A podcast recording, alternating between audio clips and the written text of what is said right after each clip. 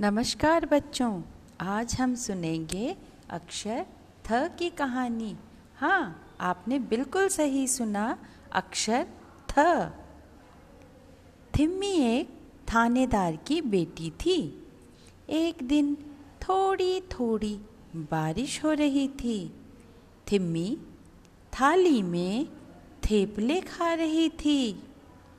तभी माँ उसके पास आई और बोली थिम्मी, जब बारिश थम जाए तो ये थैला लेकर सब्ज़ी ले आना और थर्मस में गाय के थन से निकला ताज़ा दूध भी ले आना।